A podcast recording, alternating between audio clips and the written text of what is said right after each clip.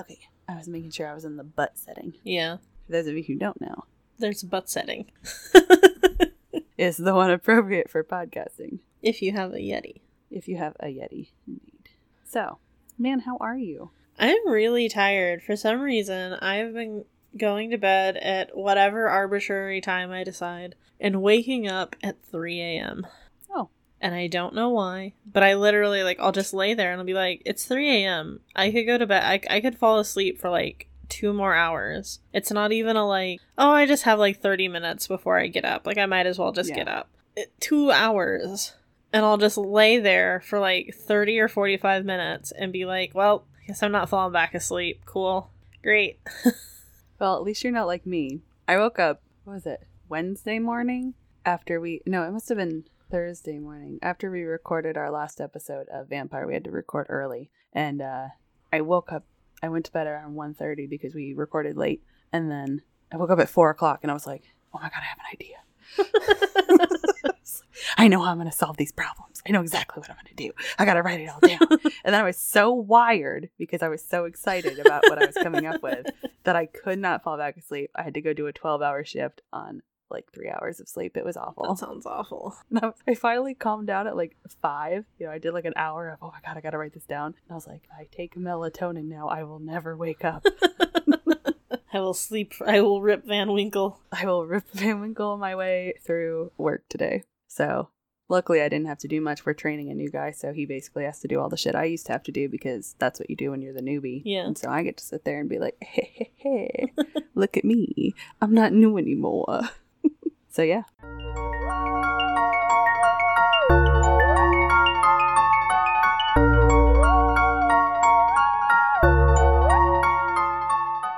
Welcome to The Strange and Unusual, where we discuss the strange and unusual. This is episode 70 of our series, Seeking Out the Weird, the Unexplained, and the Devious from Around the World.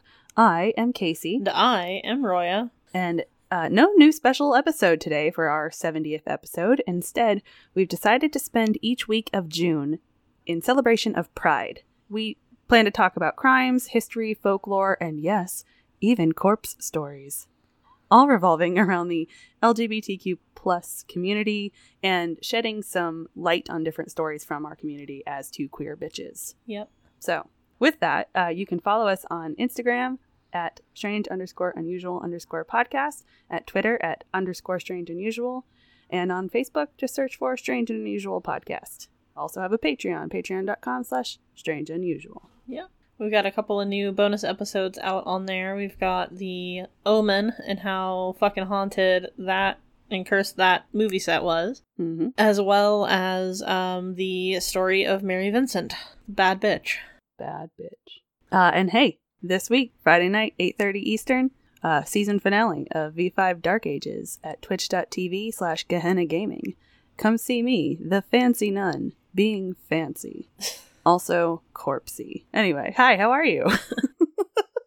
I'm doing all right. Um, I just wanted to kind of like, so if you guys who are listening didn't know somehow, uh, Casey and I are members, card carrying members of the LGBTQIA plus community. Um, I just wanted to do a little bit of like a personal commentary here about like you know so like personally looking back at my childhood i was a super queer kid uh, my barbies were all lesbians they all had i had i had crushes on friends that were boys and friends that were girls. Almost all of my Hi. early like character crushes were female. I openly identified as bisexual when i was around 13 and then as pansexual in my early 20s um, so like Casey said, in the month of June, in honor of Gay Pride or Gay Wrath, depending on which one of the sins you're deciding we're covering this year, everybody, all our all my gay friends out there, um, we're gonna be talking about the gay agenda every episode. Yeah. Gay, gay serial killers, we got them. Queer people and the roles they play in various cultures, we got that. I'm talking about that today. Recent crimes against primarily trans women of colors, we're gonna unfortunately cover those too. hmm I have I have to say something also. Uh, like I also was a very bisexual type person, but I I did not immediately gravitate toward that. I was not the super queer kid. Mhm. I was just in high school. I was like, man, I like I like her a lot more than I probably should. what does that say about me? what does that say about me? And then, so going forward as a bisexual person, I was like, man, I'm also really attracted to that trans dude, and I don't care that he's trans. like, and Roya explained to me what a pansexual person was, and I said, oh, that's me. I like all people as long as they are a good people. Yeah. Um for the the lame uh hearts not parts argument. Hearts not parts, yeah. But yeah, and like, you know, I we were talking to a, co- a few of my friends recently. I say we, I was talking to a few friends recently, and we've had conversations in our like friends Discord too about mm-hmm. like sexuality and gender identity and everything and how it's just like ever growing and it's always changing and like I don't know, I think part of like the kind of beauty about being human is that you're always should be learning something new about yourself. Oh, yeah. And always should be growing and developing and refocusing. I find it's very I don't know. I this is me like this is closeted Casey saying. I always feel like it's really weird to tell people that I'm queer when I'm in a married relationship with a cis hetero, uh, yeah, hetero white dude, just like, like, yeah. I know it doesn't make me less gay. yeah, and it's a struggle for a lot of people. It's you know, it's bi erasure. It's saying mm-hmm. that you know, like you you somehow don't get to qualify yourself as being bisexual or pansexual if you are in a heteronormative relationship and that doesn't make or even in sense. a gay relationship because then you're just a lesbian but like even then even then more people will be willing to accept that you're bisexual if you're in a relationship with someone of the same yes, gender of the same sex. than if you're in a relationship with someone of the opposite gender. Yes. And i just i think it's so ridiculous. I remember having an argument when i was like 13 or 14 after kind of coming out as as bi with a sort of acquaintance of mine that was a lesbian. And she was just like, You just don't know what you want. And I mm-hmm. was like, I just don't care. Like, yeah. what gender they are. Like, I just don't care. Why yeah. should that matter? If I'm attracted to that person, why should I suddenly why does have to stop being attracted to them because they have the the wrong quote unquote parts or whatever? Mm-hmm. It just didn't make any sense to me. It just never made sense of like you could be completely and totally in love with someone, but then just like, well, you have a penis, so I can't love you. Mm-hmm. Like that? What? No. Or if you, man, if you were a girl, I would date you. Like, no, that doesn't make any sense. Date them. It's okay. Yeah. Like, it's fine. Just love who you love and get over it. But anyway, what are you talking about today? So I am talking about um, queer people throughout various cultures and um, it it's a lot of third gender and trans people, trans identities throughout cultures and history. Um, so, like areas of the world or areas within a culture where they have a distinct name, they have a distinct identity that is attributed to a trans person or a person who belongs into this third gender.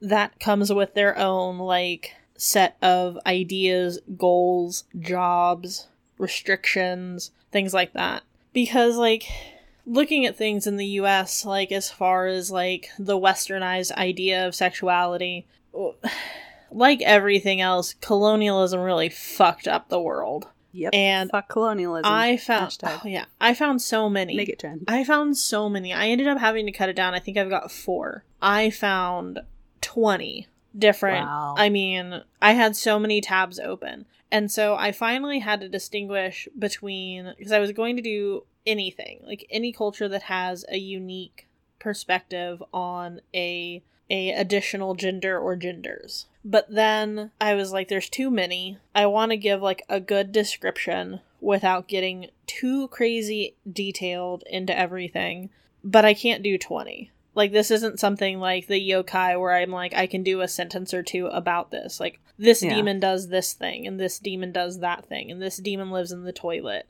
Like it's not it's not as cut and dry as that. And so toilet man. so I ended up cutting it down to culture like like ancient cultures or cultures that pre-existed colonialism that had an mm-hmm. established through line for people who did not identify as man or woman, but were still accepted and important to their own society.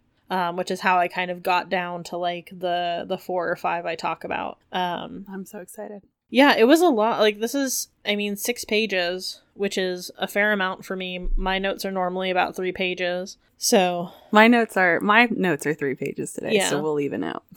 But I was, Uh. yeah, I've been, there was so much researching. There's so much just reading through the history and trying to weed out the information that would take too much to kind of explain, like, the history and the hierarchy of how the caste system in India works. Like, I don't, I'm not that detailed into things. Right. So when I do my segment, if I'm doing it now or if I'm doing it after yours, I don't know. But keep in mind that I'm I'm painting with very broad strokes, and that um, if you're listening to this and you belong to any of these particular groups of people, if I missed something that you feel is important, please send us an email where I can correct it. Um, Absolutely. because I do want to help educate. That's kind of why when I was started looking into this, I was really interested because there's one that I found that is not a person of color. That's Wow. like of these areas of the world where it was accepted to have a an alternate gender. Hmm. And I don't end up talking about them because they were basically just like, yeah, they're trans people and we had a name for them. And it was in Ita- in Italy, in Naples. Um, But there wasn't anything not what I expected. yeah, there wasn't anything that was like, you know, they were associated with like mysticism and they're they had these specific jobs they were given. Like it was a big deal to be considered one of these. You know, so I I sort of left them off because it was kind of just like, yeah, they recognized that they were trans people as early or as more as recently as like the 1800s and they called them this and they were just like affect and so many almost all of them almost all of these third genders are are people who were born assigned male at birth that share fem- feminine trait i found one that has the opposite. Oh wow. and they still have both. Like there's just there's a couple that have like a name for if a person is trans female or if a person is trans male but like more often than not the main focus was men who had people who were born biologically male who adopted more female characteristics mannerisms position in life those kinds of responsibilities and Mhm. you know dressed according to how the women of the time and that culture dressed their hair everything like that restrictions on the gender sometimes too. But it's it was really interesting the more research i did into it. But what are you talking about? Sorry that was really long-winded. I'm going to be talking about Queen Dorian Corey. Oh i love her. And the skeletons in her closet. yeah if you like maybe every episode we should like recommend some like piece of gay media to Yo. ingest. Because if you have not watched, watched paris is Paris burning and the whole time I'm going, oh, RuPaul says that. Yep. Oh, RuPaul says that. Oh, RuPaul says that. yeah Tens, tens, tens across the board. I was like, oh, RuPaul says that. Yeah.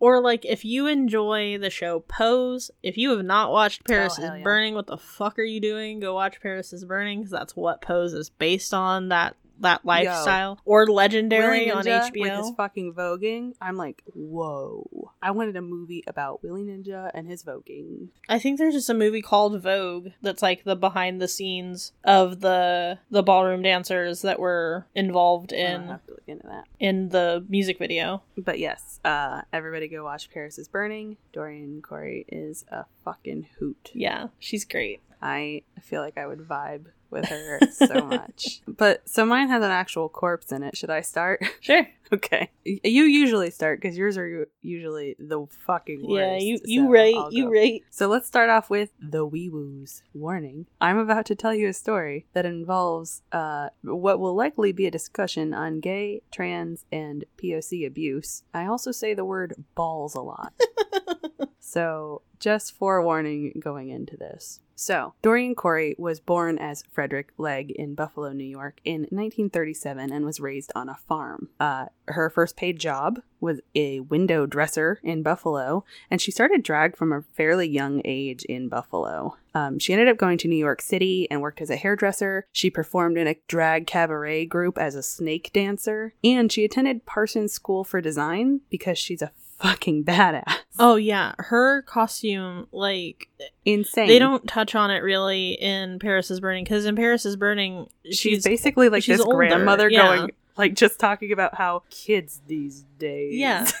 like she's this like grand dame of the ballroom Yes. scene, and so she is. you she is uh, to Paris is burning what Maggie Smith is to Downton Abbey. yeah Mhm. and and so she's already kind of been there done that and has that sort of mentality about her too which is really fun Yeah, but you it. don't get to see a lot of her like in her heyday with the costume and the wigs and everything that she managed to do because i've heard that it's incredible Oh my gosh, I was listening to one podcast about her and they were talking about how she well, I'll get into it a little bit, but uh she had this Marie Antoinette costume. i was gonna say is she the one with the Marie that had a guillotine attached to it. yeah it's like she just fucking walked in with a guillotine. yeah on. they reference that in pose as well for anybody who's wa- maybe watched pose that's not familiar with it elektra comes in elektra abundance comes in in this marie antoinette dress with a carousel at the bottom and it's a um dress that like as she's walking in they basically pull a guillotine out around her and like force her into it and then they like cut off her head but it's just like the jacket is able to like come up higher so it looks like she's had her head cut off and it's just it's a very cool moment but it's based off of this dorian corey dress and she also had like this cape. It was a gold cape that took up the entire ballroom floor. Like this woman was insane. Yeah.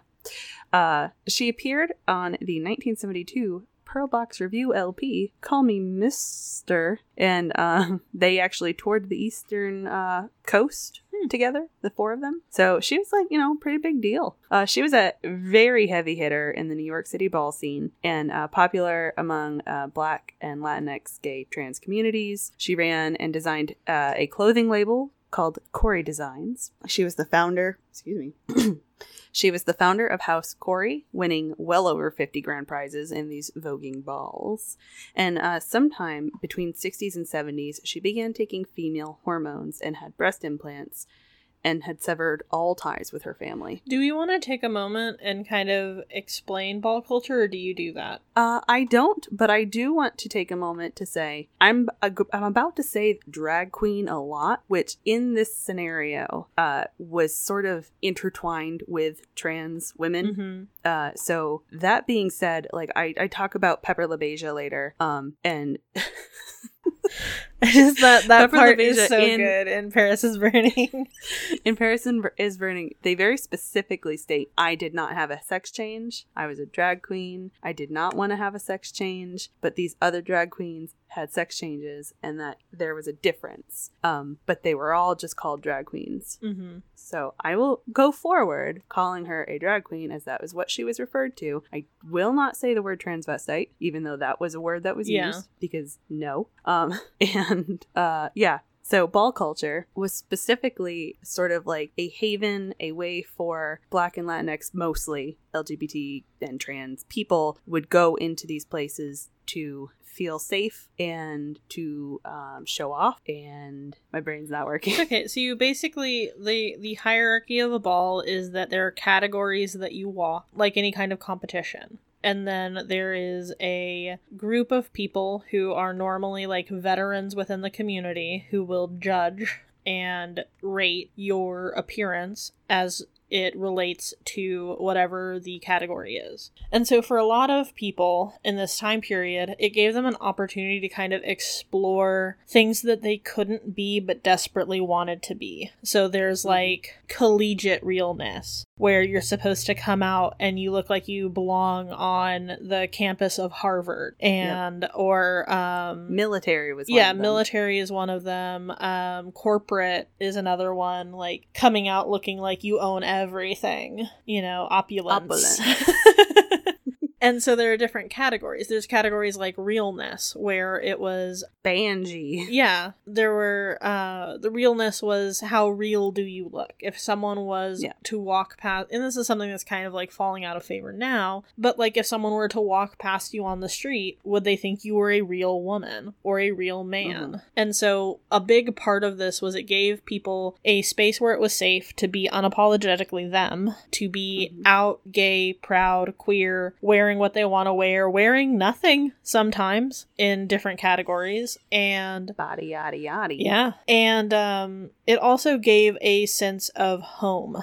So Casey earlier mentioned that Dorian Corey started the House of Corey. You probably heard Yeah. of like um the what is it? House Labs, like House of Gaga, all of these different fashion houses and things like that, and that's what the ball houses are based on. If you watch uh RuPaul's Drag Race or any other kind of show like that, people who belong to houses, it's where you see like Davenport, where there's just like Yeah. 15 drag queens with the last name of Davenport. They're all one Mateo. house. Yeah. And that's where you get the the drag mother, drag sister, drag cousin, drag father, house father, things like that. And so when these things were created, when you have the um House of LaBeija, if you went to a ball and you impressed Pepper LaBeija, who was the current mother of the House of LaBeija at the time, you might be invited to become a member of the House of LaBeija. That meant that Pepper LaBeija and all of the other LaBeijas became responsible for you. They made sure you had food, they made sure you had a place to stay that was safe, they made sure that They- you had clothes to work in the ball and do all of the things to get jobs, to get work, to be safe. And they essentially became your surrogate family, which a lot of these gay kids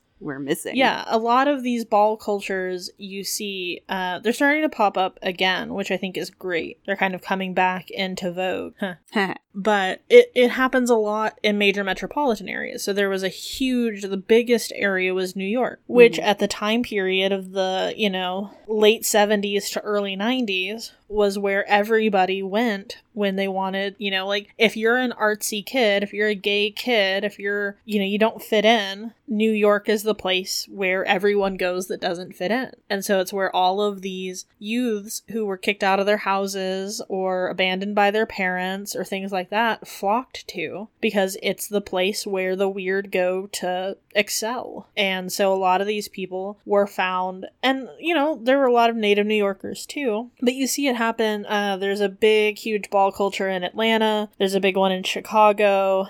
There's a big one, I want to say in Dallas or Houston. Basically, like any big metropolitan area, you can probably find a ball scene. And it's because that's where people, you know, when you're kicked out of your house in Podunk, Georgia, you're not going to want to stay there. You're going to want to go somewhere that maybe will accept you more. So you go to the big city. And so that was the biggest part of being in a house was it gave you responsibilities as far as a member of the house, but it also gave you the added security of not being alone. You didn't have to live on the street. Most of the time, some of the time you didn't have to work in the sex trade. You know, there were there were alternatives. They would teach you skills, teach you how to sew, help you get jobs, like tons of really positive things and most importantly would give you a sense of family, of chosen family when your family chose to abandon you. So that's why these houses and this ball culture is so important to where we are now in LGBTQIA plus society. It's a piece of history that's really important to remember, and I'm happy that it's kind of coming back again into conversation where it's not getting lost to time. And it's important to also point out that a lot of the things that we just talked about, like realness and, you know, throwing shade, they talk about that in Paris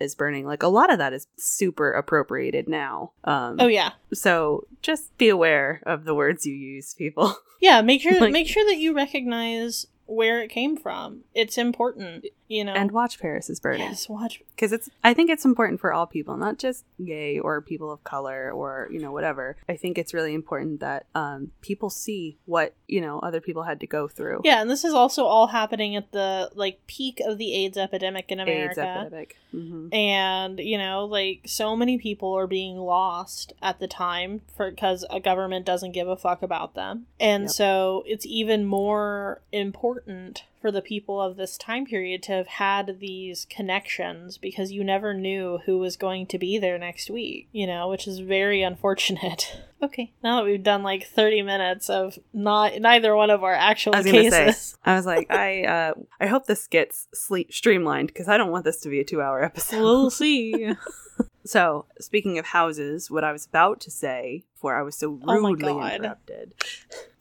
Dorian uh, was actually the mother of Angie Xtravaganza, uh, mother of House Xtravaganza, before she left House Corey and to start House Xtravaganza, uh, breaking off and uh, inspiring the first episode of Pose. So, watch that also. it's, it's very good.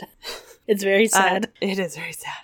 She was uh, Corey was known to be a gentle person, but you did not fuck. Um, there was a quote from New York Magazine that said, "Dorian, she just helped you laugh, forget your problems. She was she was everyone's like angel." And I just think that's so nice. That's such a nice thing to say about a dead person. yeah. So she was an absolute fucking legend in the Dragon Trans world. Uh, and like I said, since we're going to be here for a month, uh, if we if we talk about queens and we're in the like 70s, 80s, we're probably talking about a trans woman, but not always. Yeah. So keep that in mind going. Anyway, Dorian's uh, last performance was at Sally's 2. And Sally's Hideaway was like another little club for for these sorts of things um, for trans and queer people uh, to have like a haven, and uh, it burned down. So then they opened Sally's too. but her last performance was there on May 8th of 1993 uh, for Grammy Night, uh, where she performed a lip sync of Regina Belle's "If I Could," dressed in a white gown dripping with pearls, and she even won the award for Entertainer of the Year. Unfortunately, Dorian died on August 29th, 1993, due to complications with AIDS. and She was 56 years old. In September, a memorial service was held for Dorian on the same floor which she had last performed, uh, which I think is very sweet. hmm And during the last three years of her life, uh, she had been taken care of by a friend named Lois Taylor, another queen. Lois had the responsibility of selling Dorian's costumes after her death. Essentially, take what you want and sell the rest, was what Dorian had told her. And two months after her death, Lois entered with two acquaintances uh, there to purchase some costumes for Halloween. The group started going through Corey's legendary costumes when they discovered a green plaid garment bag from the 60s, crumpled over on the floor under an old orange witch gown. and Taylor said it was too heavy for her to lift because she was only 135 pounds herself. That's what she kept. That's what she told police. I'm only 135 pounds. I couldn't move this. It wasn't me. it was so heavy and overstuffed that she decided to find the zipper, uh, but she could not find the zipper. There was no zipper to be found, and so she grabbed some scissors, handed it to one of the guys that she came in with. Here, why said, "Go ahead you, and cut it why open." don't you two do this? Because I don't want to. yeah. I'm only So as 130 as- pounds. I can't cut this. I can't cut this. As soon as the man cuts open the bag, the trio are greeted by a horrific Oh, smell. good. And Taylor immediately called the police because she didn't want to take any chances. When asked if she stayed to see what or who was inside, Lois said, quote, No, no, no, no, child. After the cops came, I didn't go back there. You look at something like that, honey, that's something you won't forget for the rest of your life. Fair. The New York Newsday headlines read, No trick or treat, just a mummy in a suitcase, but made no mention of Dorian Corey, only that the body had been discovered in Harlem. The body of a man wearing ragged boxer shorts and one sleeve of a t shirt with a bullet in his head. As gossip started to spread, columnist Richard Johnson ran with the story and on December 17th of that year claimed the body had been found in a heavy trunk wrapped in saran wrap and packed with baking soda. It said when Johnson asked police about how long the body had been in there, they told him anywhere from 7 to 20 or 7 months to 20 years. Police said there was no evidence of a note or journal explaining that the man's um, the man's appearance Such uh, a while friends big variance in time. I know. I was like, this guy's bullshit. As soon as I read that, according to Johnson, she had she had in fact left a note uh, saying that the man had broken in trying to rob her and that it was pinned to the man's shirt. However, there was also the article that said he was only wearing a sleeve of a shirt, so who fucking knows? The next day, the Daily News followed up with a story from the Associated Press titled "Drag Queen." Left mummy behind, which claimed that the body was that of Robert Wells, a man with previous arrests for rape, assault, and burglary. He had last been seen by his family in 1968, and his body was wrapped not in saran wrap, but in a faux leather material. New York Magazine had gotten the story the following year. It was May of uh, 94 when it was published, so, you know, not super long later. And uh, the story was written by Jeanie Russell Kasindorf. And Jeanie interviewed Police Sergeant Alfred Travers and Detective Joe Rowe, uh, who had worked the case. They gave her very little, uh, as it was still an open investigation. But Rowe explained that the that Lois had made the call around 11 a.m. The body had actually been found in a large garbage bag inside of the garment bag and had been identified through fingerprinting. It was indeed Bobby Worley or Bobby Wells. Uh, it was his alias, and he was born December 18th, 1830, 1838. Oh my god, Whoa. 1938. Oldest mummy ever. How old was Dorian Um, Corey again? Oh, She just found Okay. this mummy and like put him in a bag. So 19 sorry, December 18th, 1938. Um, and contrary to prior report, his only previous arrest was for raping and assaulting a woman in 1963. Casual. For which he served 30 years. So, three years he was at Sing Sing. Kasindorf saw the mugshot from the arrest and describes the man as small with a gray overcoat. Uh, gray overcoat. I fucked up once and now I can't recover. a gray overcoat over what looked like a light co- colored bathrobe. He had a long, narrow face, glasses, a thin mustache, and curly hair cut close to his head. They declined to tell her how long the body had been in the bag, but Rowe did give her the name of Worley's brother and the information information of the fingerprint expert. Quote, the strange thing, uh, the strange thing about Mr. Wells, Travers says, is we have him released from Sing Sing in 1966, visiting his brother, and that's the last time anyone saw him. End quote. Bum, bum, bum. I do highly recommend reading this article uh, by Kasindorf if you are interested because she did her digging, and I'm like I'm like weird about reporters because I'm like oh you kind of ruined the investigation for these guys, or man if the police had or if you hadn't been there the police wouldn't have known anything. Yeah. So it's like it depends on the reporter. She openly goes through how she gave these cops a hard time, and I fucking love it.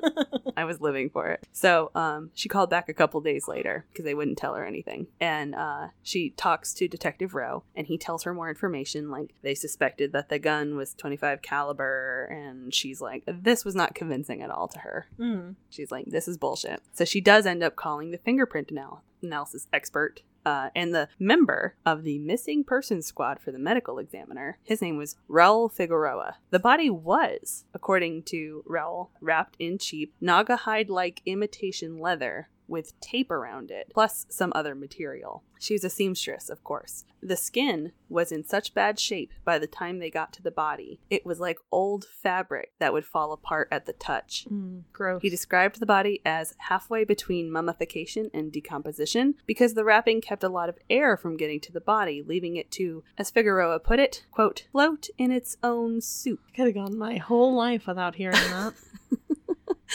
He spent several days treating the body and the skin so that he could get those fingerprints uh, with a personally invented trade secret that hardened the skin so that he could get those those prints correct. He also told Kasindorf about the flip tops. The unwrapping of the body exposed rings from old beer cans that used flip top tabs instead of like what we think of today Mhm. when you open a beer can. Um, and they hadn't been used since the 70s. So, based on that, he suspected that the body was at least 15 years to 25 years old when it was found. Uh, they also, you know, note the brother hadn't seen him since the late 60s, and Naugahyde was actually popular during the 70s. So, it kind of all starts to become cohesive here. Mm-hmm. When Kasindorf asked Figueroa if she thought or if he thought that Corey was emulating the Egyptians and being campy and making it like a mummification thing, he said, I don't think so. People just wrap up a body in whatever's available. It's just spontaneous. You wrap it up, you put it in a suitcase, then you put it in the closet, then you just look at it periodically and wish it would go away. I was like, damn, I've thought about this.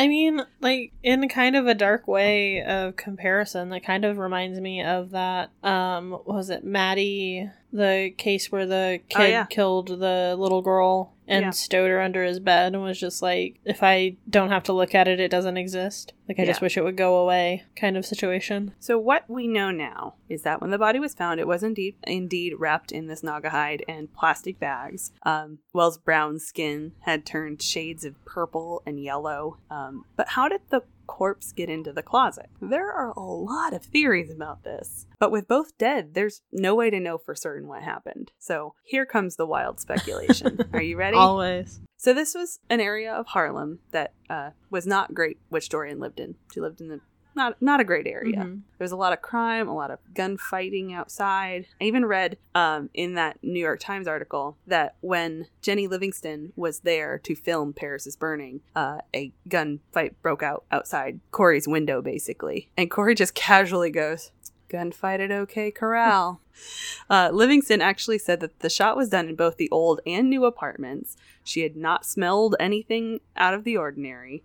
In both cases, because she didn't live in great areas either time, it was likely that she would have wanted a gun for protection, uh, and she absolutely could not imagine Dorian being the type to wrap up a body and store it. The other queens that were interviewed said that Dorian never mentioned Bobby, but that he probably abused her. It may have been that Worley and Corey had a relationship that turned violent. Pepper LaBeija told Kasindorf the only husbands that Dorian kept were Eddie, who took off after stealing all of Dorian's ball money, and Leon, who had only been around for a few years. And when questioned by police, she couldn't identify Bobby. Um, so she didn't recognize him as somebody that she had had around. And uh, Pepper and Dorian went back to like the 60s Yeah. together. That being said, Leon, Dorian's most recent lover, also confirmed that both he and his German Shepherd Prince smelled nothing out of the ordinary. Uh, but when Kasindorf spoke to um, Bobby's brother, I have to pull this up because I want to read this to you verbatim. Um, because I'm going to say that T word I told you I, I didn't want to say, but it's in a quote. So I'm not saying it, I'm just quoting it. Okay. Um, after almost 20 years, uh, or after almost 25 years later, Fred Worley got a call saying his brother had been found dead. Did it surprise him? Quote, not really. I stayed in the same place another seven or eight years, and my family stayed in the same place, so none of us heard from him. We figured something had befallen him. And Kasindorf asks him, Do you know if he ever got involved with transvestites? I asked, not expecting the answer I got. Quote, Oh, yes, he said matter of factly. I think they had a relationship, he and this transvestite. I didn't know this was uh, in him until one night he said he was live.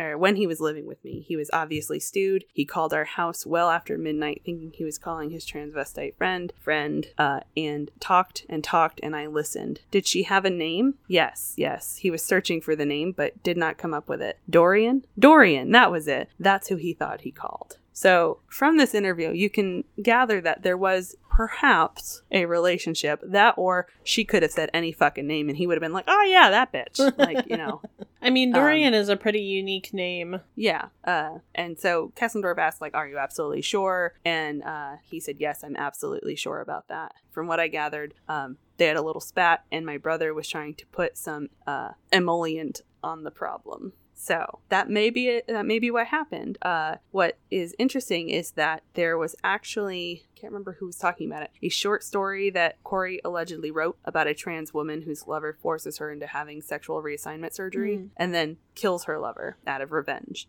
And that there was a note that said revenge question mark murder question mark. Um, also abuse perpetuated against transgender people by their partners was a common occurrence in New York's community at the time Mm-hmm. or most commu- communities at the time, I would gather. Um, there's also speculation that Lois did it and hid the body there after Dorian died. Oh, just like moved it over there. Yeah, despite her 135 pounds, I can't, I can't move it. Um, because uh, Pepper LaBeija said that even when Dorian was living in a dank basement apartment, there was no smell. And you would think with like all that moisture and everything of living in a basement apartment, especially in the heat of New York in the summer, Yeah. like you'd probably smell something. Yeah, and I mean it.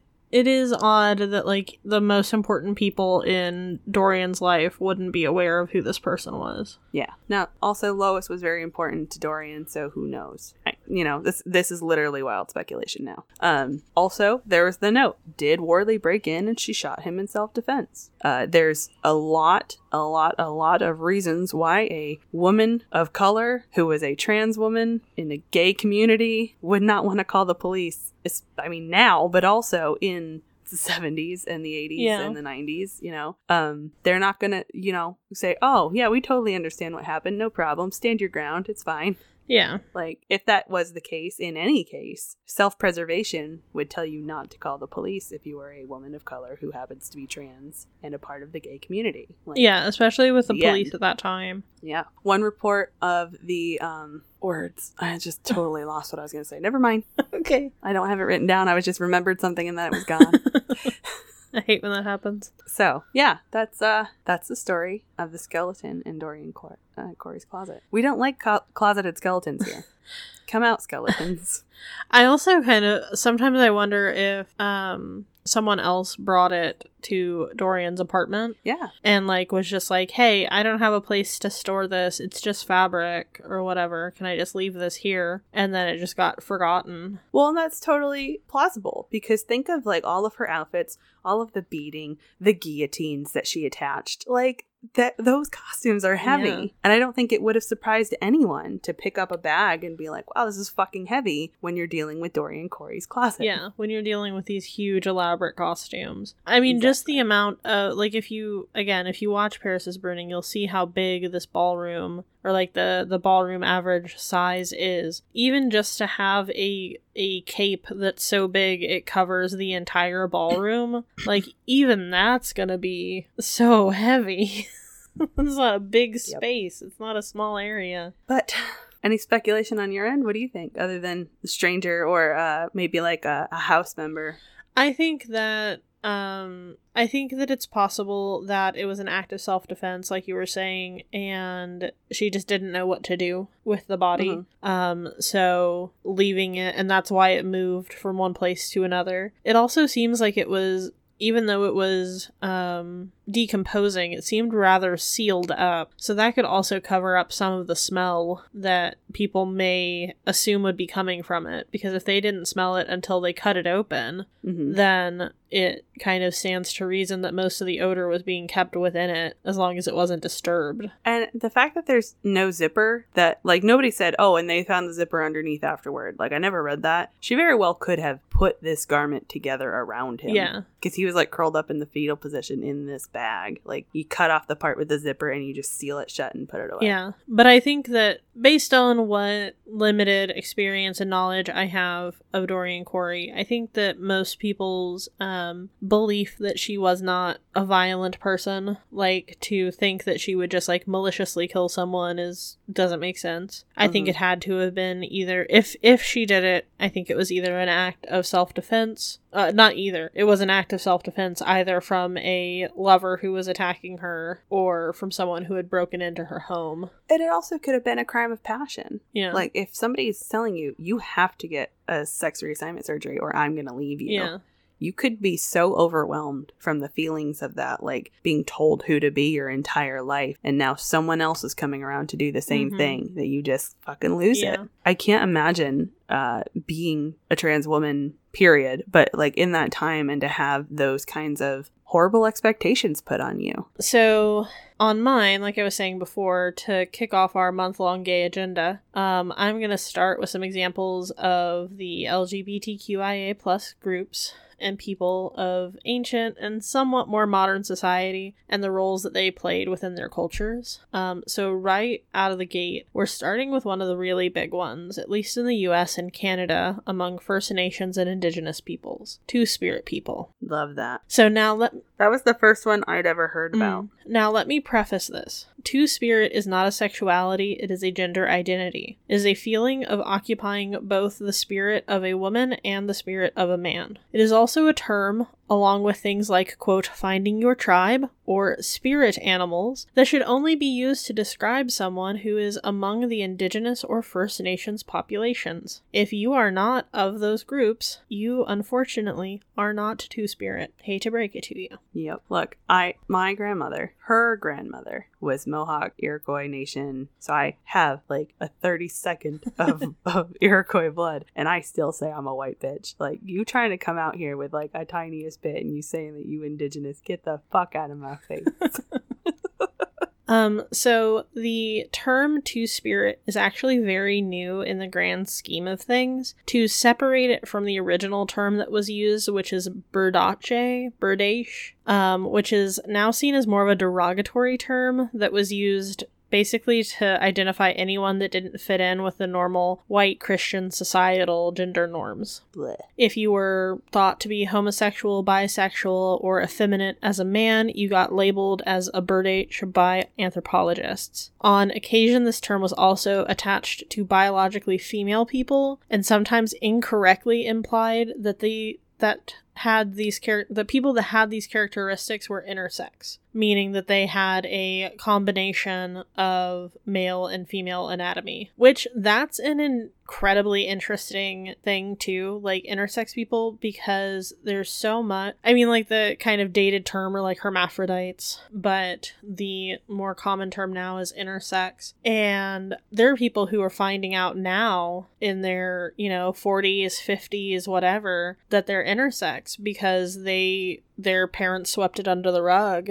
that you know they had Yeah. to have surgery or modifications or like men who have ovaries like you don't know Yeah, I was- that you have I them think there was an episode of something on TLC about that. I remember watching in like college. yeah and so there's all sorts of like internal workings in your body that you might not be aware of unless you're having direct problems with it I think is Jamie Lee Curtis? I don't know Because I remember, man, I gotta look. um, but so one of the quotes I found that uh, Berdache is a derogatory term created by Europeans and perpetuated by anthropologists and others to define a Native American slash First Nation people who varied from Western norms that perceive gender, sex, and sexuality as binar- binaries and inseparable. So using the word two spirit began actually in 1990 when First Nations people, I believe in Ontario, um, wanted a distinction between First Nations people and the anthropologists that decided what name the Native American people should be using. Mm. So a bunch of First Nations people got together and said, "We're not going to continue using this name that the white people gave us. We're making Right. our own." Um, which is why you'll find some uh, Native American people who are anti the Two Spirit name because their tribe was not part of the conversation. Oh,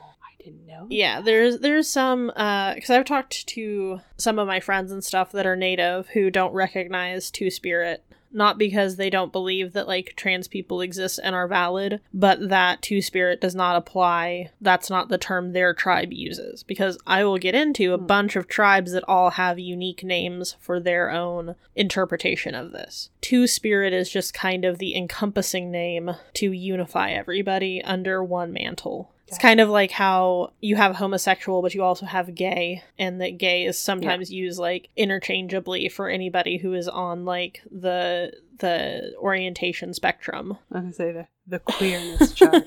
so before white Christians came and forced their gender roles on indigenous people in America and Canada, uh, there were over 150 tribes that had some form of a third gender. While that by no means means all of the different tribes had a third gender, there is some recorded evidence that tribes didn't rec- tribes that didn't recognize this third gender would mistreat people that identified with that third gender if that tribe was conquered. So there's some evidence of warriors in the losing tribe being forced to dress and act as women as a form of humiliation. Um, so that happens in a lot of societies.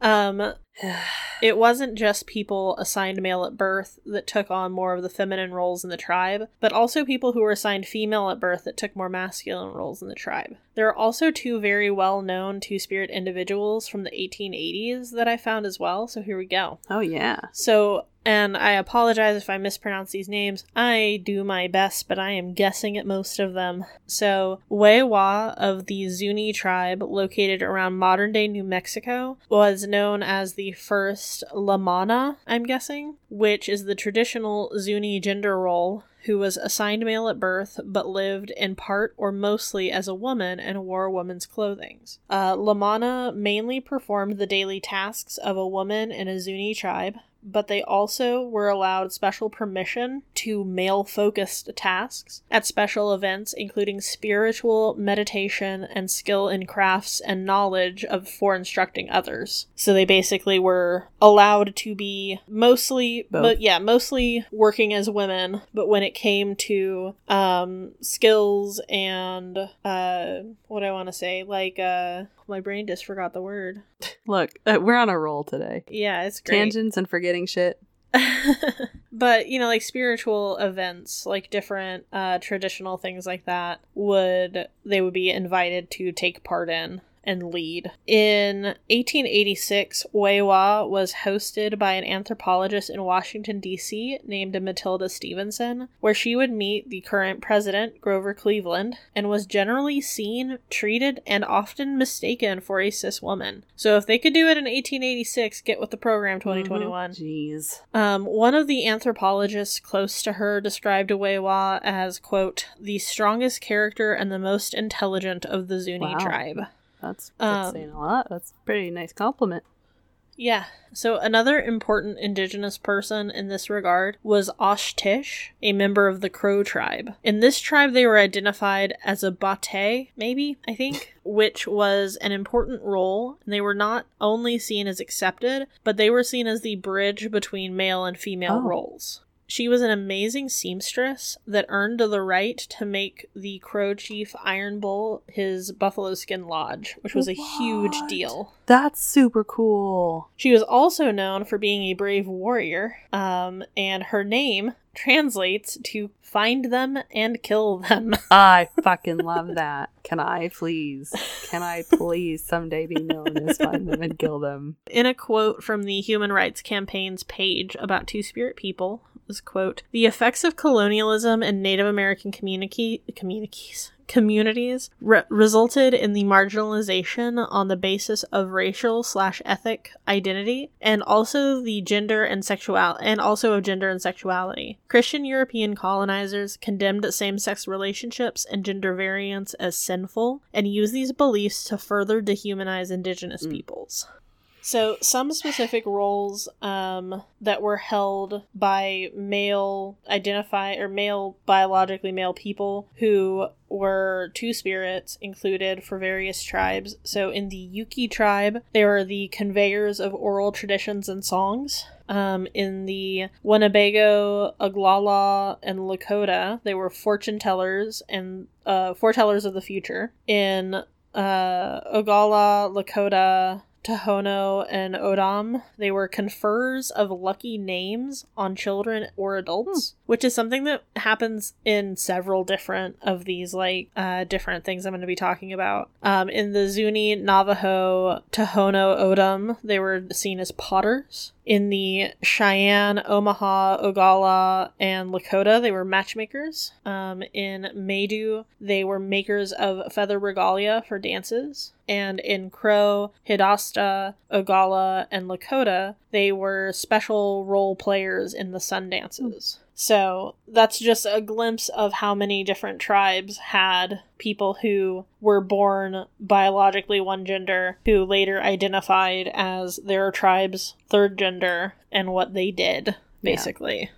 Um, so in Native Hawaiian and Tahitian culture, I found the third gender called Mahu. So, according to present day Mahu Kumu Hula, um, Kauai Iki, Mahu are particularly respected as teachers, usually of hula dance and chant. And chant. In pre contact times, Mahu performed the roles of goddesses in hula dances that took place at temples, which were off limits to women. Mahu were also valued as the keepers of cultural t- traditions, such as passing down genealogies, and traditionally, parents would ask the Mahu to name their children because they were seen as conferrers of lucky names. Um, a surviving monument to the history are the quote wizard stones of Kapema Kapaemahu on Waikiki Beach, which commemorate four important Mahu who first brought healing arts to he- from Tahiti to Hawaii. So they were also the original healers and medicine people of Tahitian and Hawaiian cultures. Um, like any other culture that was subjected to colonization,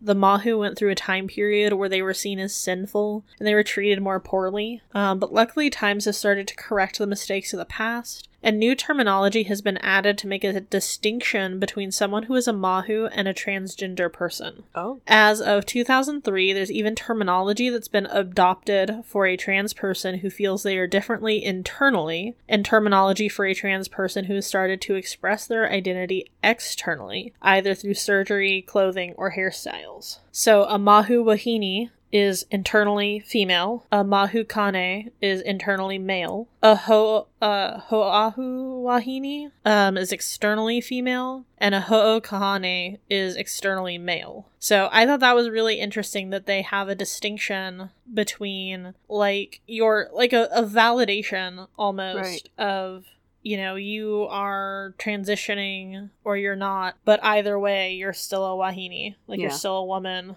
You're still a man. You're just like this kind Right. of woman or this kind of man. And they wanted to sort of separate it from someone who identifies as a Mahu, which is someone who identifies as Right. both. So you have your NBs or you have your trans. Yeah. Um, in Indonesia, there's a culture known as the Bugis, Bugis. Bugis Um, does not the- sound good. It does not sound good. Uh, the largest of the three major ethnic groups there. And while they are predominantly Muslim, they have kept some of their past traditions and beliefs. One of these beliefs is that gender is not a binary, but a spectrum. This society recognizes five Wow. genders. Um, Maku Ko- Ma Makunrai, Kro- Kroani, Bisu, Kalabai, and Kalalai. So Oroani is are comparable to cisgender men, and Makkun Makkunrai um are cisgender women. Kalalai is trans men, and Kala Bai are trans women, while Bisu are androgynous or intersex people who are revered as sham- shamans, shamans, or community I played a shaman in WoW once. Um, in local or in daily society, daily Look, social hang in with us, people. We are having a rough day. it'll be better when it's edited and I can take all this bullshit out. You better take out my bullshit too, not just I yours. do. I always do. Unless it's really funny, then it stays in for either one of us. Like like shaman is staying. but in daily social life, the Bisu, the Kalabai, and the Kalalai may enter the dwelling places and the villages of both men and women, so they can all just go where they need to go. Um, for one to be considered a Bisu, all aspects of gender must be combined into to form a whole. So you have to kind of represent both genders physically as well as like how you emotionally feel about situations. So there's no like swapping back and forth. From what I can see, it's like they they pretty clearly represent both genders, like in their dress and how they the daily tasks that they take on in their lives and stuff. They're kind of almost just like split down the middle Gotcha. of male and female. They'll be wearing like traditional female like clothing, but then like a traditionally male like headpiece or like vice versa and things like that. And so it's it's really Hmm. Because they're not trying to physically at least the ones that i saw pictures of aren't trying to like physically pass quote unquote like as either gender. They just Mhm. are. It's believed that you are born with prosperity to become a bisu uh, revealed in a baby whose genitalia is ambiguous. Um, these ambiguous genitalia need not be visible. Um, a normative male who becomes a bisu is believed to be female on the inside Oh, okay. so the Bisu are meant to learn the language, songs, and incantations, and have a gift for bestowing blessings. Hell yeah.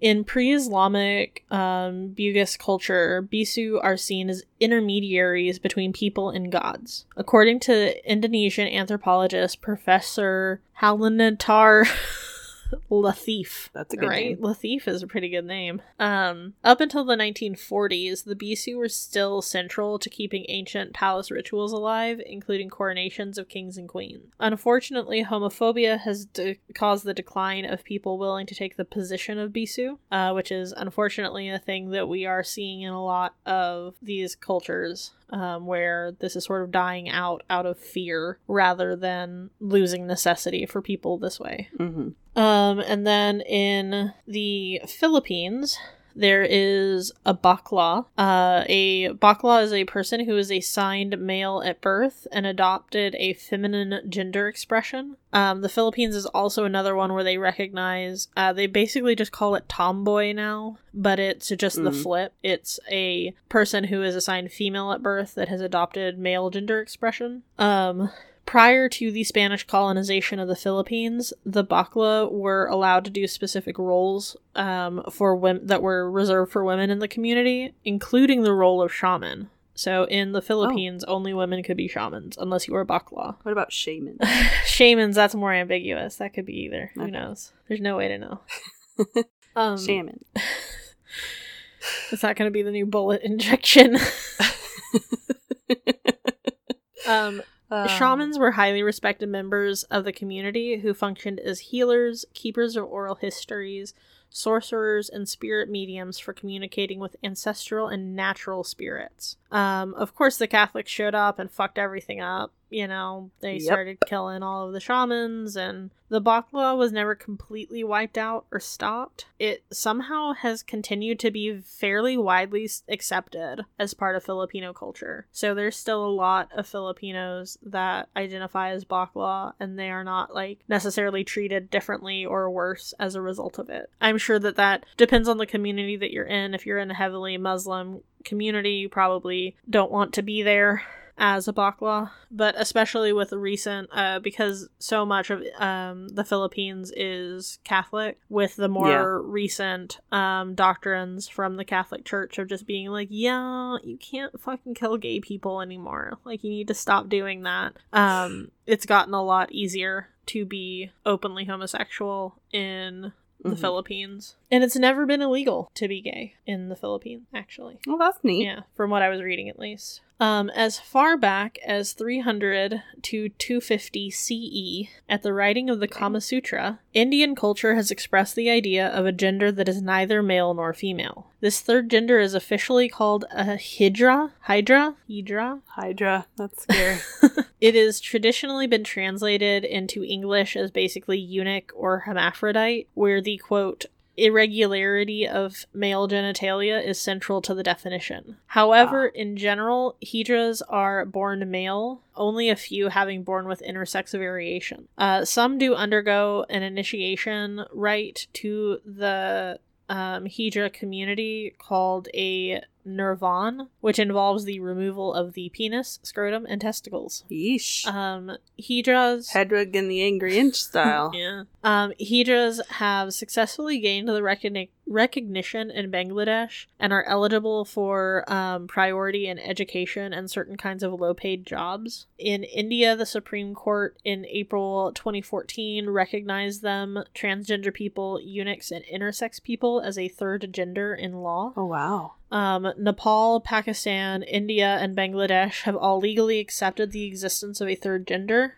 with India, Pakistan, and Nepal including an option for them on passports and certain official documents. Um, however, these changes do not mean that their lives are easy. Um, like many other countries that are struggling with an acceptance of a third gender or a gender spectrum, the deck is stacked heavily against them. They are faced with being one of the lowest castes and are often faced with pro- poverty, mistreatment, abuse, less options for jobs, less options for housing, less options for education. But luckily, as we were kind of talking about the houses in gay culture in America, um, Hydras often live in communities full of other Hydras um, that have been rejected from their home or fled it out of concern for their safety. And there's normally like a guru or gurus involved with sort of the organization of these communities and keeping everybody kind of safe and together. Um, The house mother. yeah, the house guru.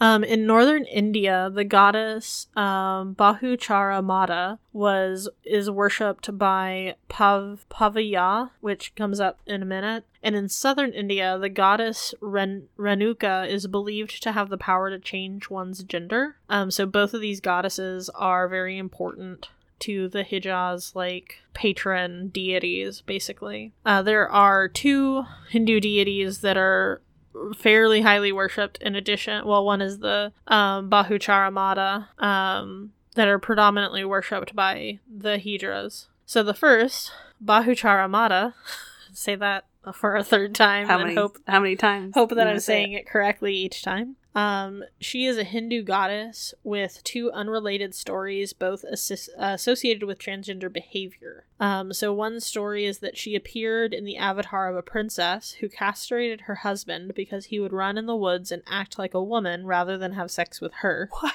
What? Um, another story is that a man tried to rape her, so she cursed him with impotence. When Oh, I like that one. when the man begged her forgiveness to have the curse removed, she relented only after he agreed to run in the woods and act like a woman. Oh, eh, never mind. The primary temple to this goddess is located in Gujarat, and it is a place of pilgrimage for the Hydras who see Bahuchara Mata as a patroness. Um, the second is Lord Shiva. So one of the forms of Lord Shiva is merging with Parvati, where they together become Ardhanari, a god that is half Shiva and half Parvati, which is half male and half female, the perfect combination. Hmm. So Ardhanari has a special significance as a patron deity of the Hydras who identify with gender ambigu- ambiguity versus a binary. Hmm. And like I said earlier, there are tons of cultures that have specific names, titles, duties, goals for members of the LGBTQIA plus community. I'm just gonna fall into the TikTok trend by the end of this and start calling everybody the alpha- alphabet mafia. Uh, Love it. there are so many more than what I was able to cover here today. But like I said before, I wanted to mainly focus on cultures where these people were recognized before our modern age. Mhm. I guess I'm kind of hoping that if we can connect our current people to our past history where there was more fluidity in gender and orientation, that maybe we can forge a better path forward with the information from our past. That's beautiful. But yeah, I just feel like I like I had no I knew I knew a little bit about Two Spirit and that's all. That's Yeah. all. And I knew that there was the culture in um India that I knew about that at a very very base level understanding of it. I'm like I know that there are like I thought they were trans communities that were banding together to sort of like safety in numbers situation. But there was so much more than I expected to find. It makes me wonder, um, you know how, and and this is not, I don't want this to come out the wrong way, but like you know how a trans person says, "I'm not a trans woman, I'm a woman." Yeah. You know those sorts of things. It's like I, it makes me wonder if these third um gender categories, like how that makes trans people feel. Um, be like, oh, I'm not a woman, I'm this. Like, but but I'm a woman. Like, But it's it's I- an identifier. It's it's Yeah. the idea that you can still be a someone who was assigned male at birth who is now identifying as a woman. hmm You can also identify as a trans woman if that makes you feel Right. comfortable or if you want people to see the representation out there that's important. But you can also identify as this third gender that is an option in your culture. Right. You know, like that's why, you know, I wanted to preface the part about Two Spirit with the, you know, like it's not an orientation, it's a gender and Right. it's both. You know, so it's if you're a trans person, that doesn't mean that you feel both male and female. You Right. feel how you feel. You normally feel either male or you feel female. You don't feel both. So you wouldn't qualify if you were an indigenous or First Nations person as a as a two two spirit because you identify with one of the binaries, which is still fine. Mm-hmm. Yeah. But this exists as a third intermediary option. it just made me think like hmm i wonder how like modern people would look at that especially since so many people have the internet and so many opinions Yeah, I'm sure. just like oh man i'm so curious just how many people would want to rip this apart Oh, I'm sure. I'm sure there's tons of people. but yeah that's i think that that is so fascinating and i'm really glad you went over those and you know if nothing else if we run out of stuff to talk about you can talk about more culture i don't think we're gonna run out of things to talk about Yeah, I don't think so either. Um, I do think that it's a funny idea to recommend a piece of gay media to i love it every i love it every day. we gotta think of one for, one for next week I man. mean, there's another similar documentary to uh, Paris is Burning that's on Netflix. yeah Yeah, it's called. next week no, shh, next week you'll find out what it is next week Yeah, I'll I'll just like put a beep noise sound effect. I love it. it's that. called beep. It's called you. censored. It's called redacted. Take us out. So thanks for joining us today, kicking off Pride Month or Wrath Month or Envy Month or whatever. Glutton. month. Yeah, every month is Glutton Month. That's that's every month for me. um, and come back next week as we will continue to show our love to our LGBTQ plus brothers, sisters, and siblings with or without genders. We also hope that you'll reach out to us with your own experiences. We want your stories, your questions, and your feedback. Send us an email at strangeunusualpodcast at gmail.com. If you're sending a story, we just ask that you put listener story in the subject line so we can sort through those a little more easily. Are you a two spirit? Or do you identify as a third gender that we didn't cover today that you would like to tell us about? Oh, please tell us. Please tell Please. us. I have a friend. Uh, I didn't mean to sound like an, an English orphan just then. please us. Please. Please sir, send us an email. I have a friend who from high school who identifies as Two Spirit, and I've considered Oh, wow. um, messaging them and seeing if they would like do an interview or anything with us. That would be really But they're also going through some health stuff right now, so it might not be the best time. Well, let them know we're thinking about them. You can also find us on Instagram at strange underscore unusual underscore podcast or on our personal accounts, Roya Rampage and Calamity Casey, where we post the weird gay shit in our personal lives. You can find us on Twitter at underscore strange unusual, at Calamity Casey, and at Roya Rampage. We're on Facebook, just search Strange and Unusual Podcast.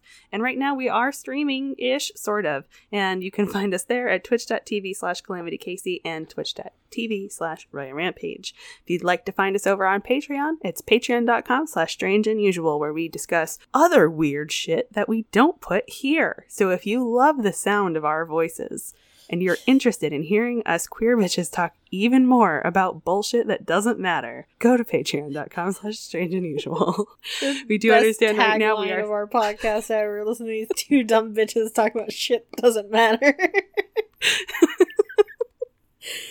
we do understand right now we are still the year of our Lord 2021 and things are bad. So if you cannot support us financially, we do just ask that you will like, share, subscribe, rate, review, throw us some nice words of affirmation, send us an email, let us know what you think. And uh, like five star reviews, we'll read them out loud with your consent as long as you tell Roya, hey, I want you to go ahead and read this, or no, no, thank you, please don't read this. Specifically, that second part. You gotta say no. No means no, Yep. or else she'll do it. Fucking do it. So, yeah, do those things. And uh that's it. Watch Stay Watch gay. Paris is burning. Yes. okay, love you. Bye. Bye.